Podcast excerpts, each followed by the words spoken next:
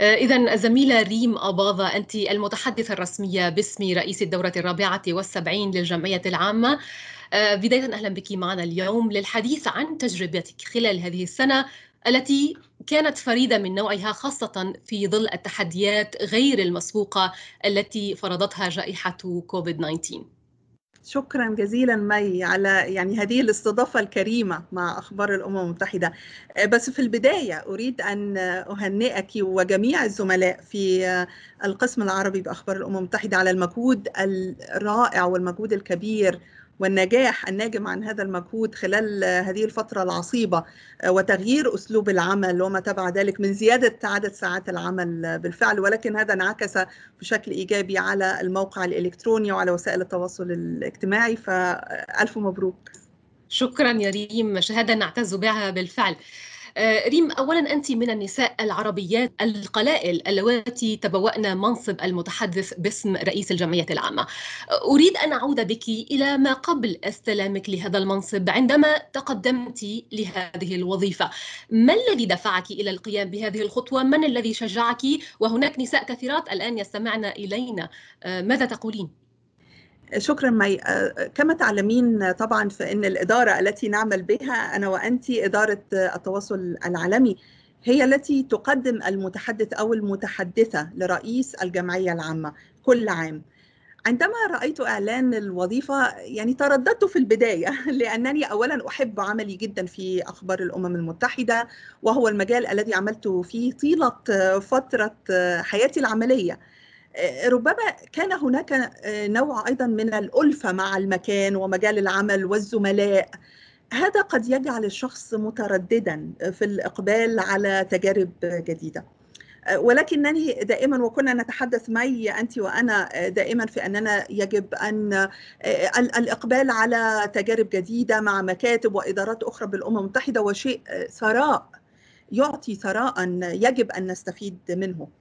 وخاصة أن التجربة هي لمدة عام واحد هي فترة رئاسة رئيس الجمعية العامة. فقررت أن أتشجع وأتقدم بطلب الوظيفة. كما قلت مي هناك نساء يستمعن إلينا الآن.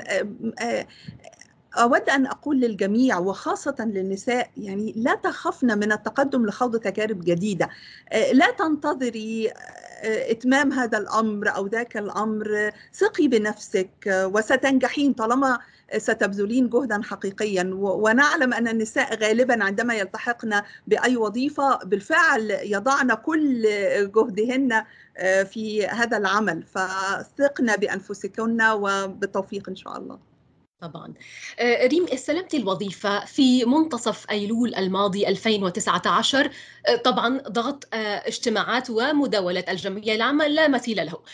ما أبرز المواقف أو الظروف التي مررت بها خلال افتتاح الدورة الرابعة والسبعين للجمعية العامة؟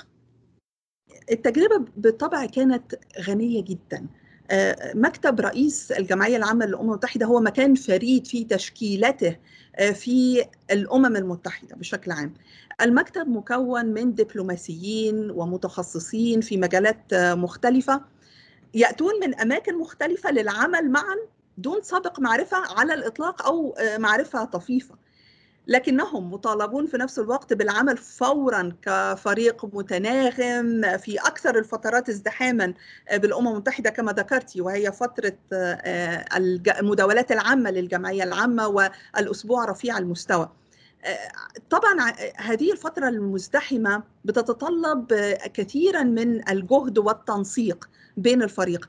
أنا ما وجدت أنه يعني مميز في هذه الفترة وكان أيضا تحديا هو القدرة على العمل معا كفريق واحد متناغم بدون أن نعمل معا من قبل في فترة مزدحمة.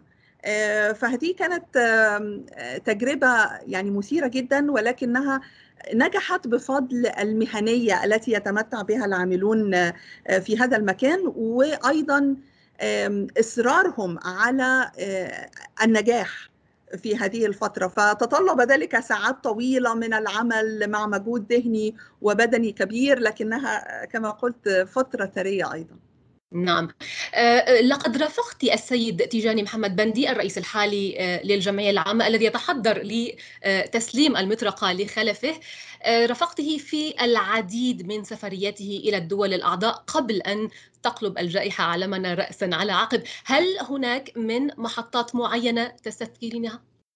فعلا أنا سعدت جدا بأن أكون مع السيد تيجاني محمد بندي في عدد من رحلاته الرسمية خلال هذه الفترة. آه، هذه الرحلات أيضا شملت دولا عربية بالمناسبة هي الكويت وقطر والإمارات.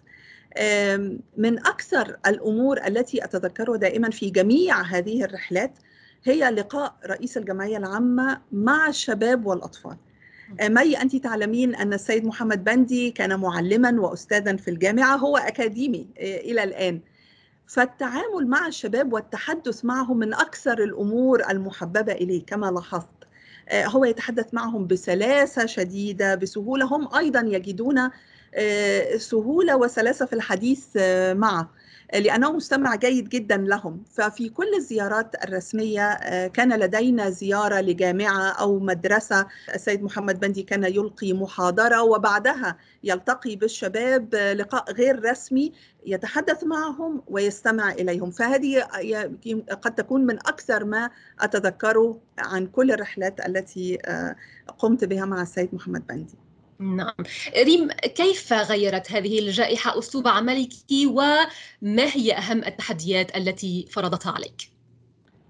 أكيد الجائحة غيرت حياتنا جميعا يعني وأسلوب عملنا أيضا. لأنني أعمل في مكتب لا يتوقف العمل فيه ولا يمكن أن يتباطأ بسبب أي ظروف لأنه مكتب رئيس الجمعية العامة للأمم المتحدة. كان لابد أن أتكيف بسرعة. على العمل عن بعد ومي نفس الوضع بالنسبة للأخبار أيضا. لكن كان من حسن حظي بالطبع أننا كنا نعمل أحيانا عن بعد في إدارتنا آه، مع أخبار الأمم المتحدة. عن بعد وتتذكرين مي أننا كنا دائما نقول ونشعر أن علينا إتقان ذلك آه، بسبب أي ظروف قد تضطرنا إلى العمل عن بعد. فذلك كان أفادني في الواقع بشكل كبير. لكن كانت هناك أيضا تغييرات أخرى كبيرة آه، لم نعتد عليها آه، من قبل. مثلا كل الاجتماعات أصبحت على المنصات الافتراضية آه، شيء آخر مهم مع الجائحة وتغير الكثير من أساليب العمل في الأمم المتحدة والاضطرار إلى تغيير مواعيد المؤتمرات وإجراء الاجتماعات على المنصات الجديدة. مع كل ذلك ازدادت الحاجة بشكل هائل للمعلومات عما يدور في الجمعية العامة. هذه الحاجة كانت من آه، الدول الأعضاء من آه، عامة الناس من الصحافة المجتمع المدني آه، وغيرهم. كانت كثير من الأمور بها غموض بالنسبة لهم يريدون معرفة المزيد عن أساليب العمل الجديدة. فباعتباري آه، رئيسة فريق الإعلام بمكتب رئيس الجمعية العامة كان علي مع الزملاء العمل بسرعة للوفاء بهذه الاحتياجات اللجوء إلى أساليب مبتكرة على وسائل التواصل الاجتماعي على الصفحة الإلكترونية من خلال العمل مع الصحافة. لنشر المعلومات عن استمرار عمل الجمعية العامة آه، رغم كل الظروف.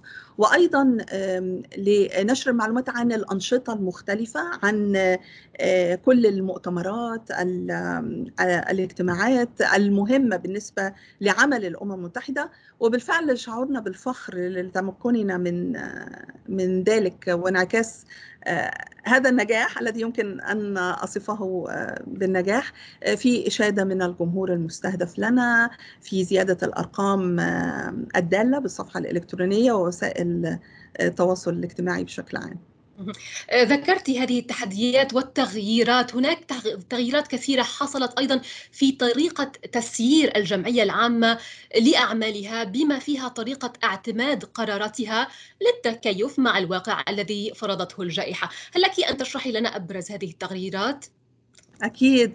بالفعل حدثت تغييرات كبيرة جدا على طريقة عمل الجمعية العامة وإن كانت كل هذه التغييرات في إطار قواعد العمل المتفق عليها لأنه شيء مهم جدا بالنسبة للأمم المتحدة الالتزام واحترام قواعد العمل المنصوص عليها والمتفق عليها بين آه، كل أعضاء الأمم المتحدة.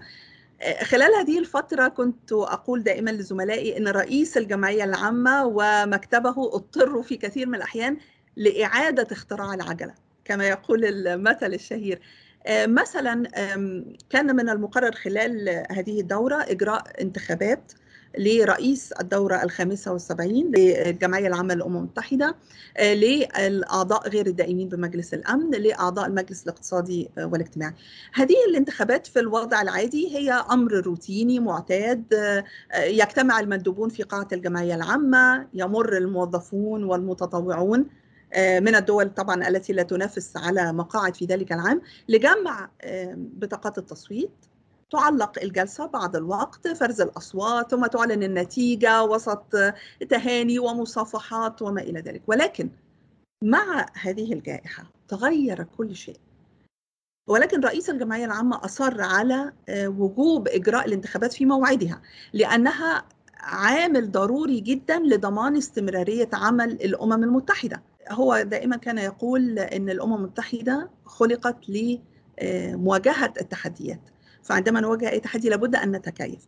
فبالفعل عملنا بشكل مقرب جدا مع الأمانة العامة للأمم المتحدة وبالتحديد إدارة الجمعية العامة وشؤون المؤتمرات ونظمت الانتخابات بشكل يضمن التباعد الاجتماعي وعدم وجود عدد كبير من الأشخاص في نفس الوقت في قاعة الجمعية العامة مع الحفاظ طبعا على ارتداء الكمامات وأعد جدول يحدد الدول التي ستكون موجودة في نفس الوقت بقاعة الجمعية العامة مع الأخذ في الاعتبار موقع هذه الدول في مقاعدها بحيث لا يكون هناك تقارب وكيفية فرز الأصوات اختلفت بالطبع. حدث أنه الأمر احتاج جولة إعادة. لحسم الفائز بأحد مقاعد مجلس الأمن ففي اليوم التالي نظمت الانتخابات بنفس الطريقة. كان هذا يعني تحديا كبيرا جدا ولكن الانتخابات جرت بنجاح وسط إشادة من الدول الأعضاء. كل ذلك تطلب الكثير من العمل وراء الستار لضمان نجاح الانتخابات. هناك مسألة أخرى ولا أريد أن أطيل عليك مي ولكن مسألة مهمة هي مسألة التصويت على قرارات الجمعية العامة. بالفعل. كما تعلمين الجمعية العامة هي أكثر الأجهزة بالأمم المتحدة تمثيلا للدول الأعضاء. كل الأصوات بها متساوية. الدولة تصوت الصوت متساوي بالنسبة لكل الدول. كان التصويت يتم بالضغط على زر من مقعد الدولة ولكن مع القيود المفروضة بسبب الجائحة تعذر عقد الاجتماعات. فكيف إذا ستعتمد هذه القرارات؟ واجهتنا مشكلة في البداية في شهر مارس أدار.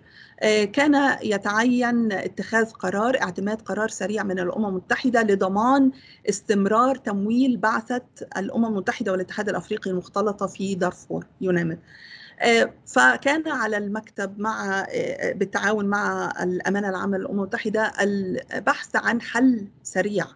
كان هذا الحل في تقديم إجراء يعرف بالإجراء الصامت فقدم رئيس الجمعية العامة السيد تيجاني محمد بندي مشروع قرار إلى الدول الأعضاء لاعتماد هذه الآلية في اتخاذ القرارات. بالفعل وافقت الدول وهذا الإجراء مدد العمل به عدة مرات حتى آخر أغسطس آب.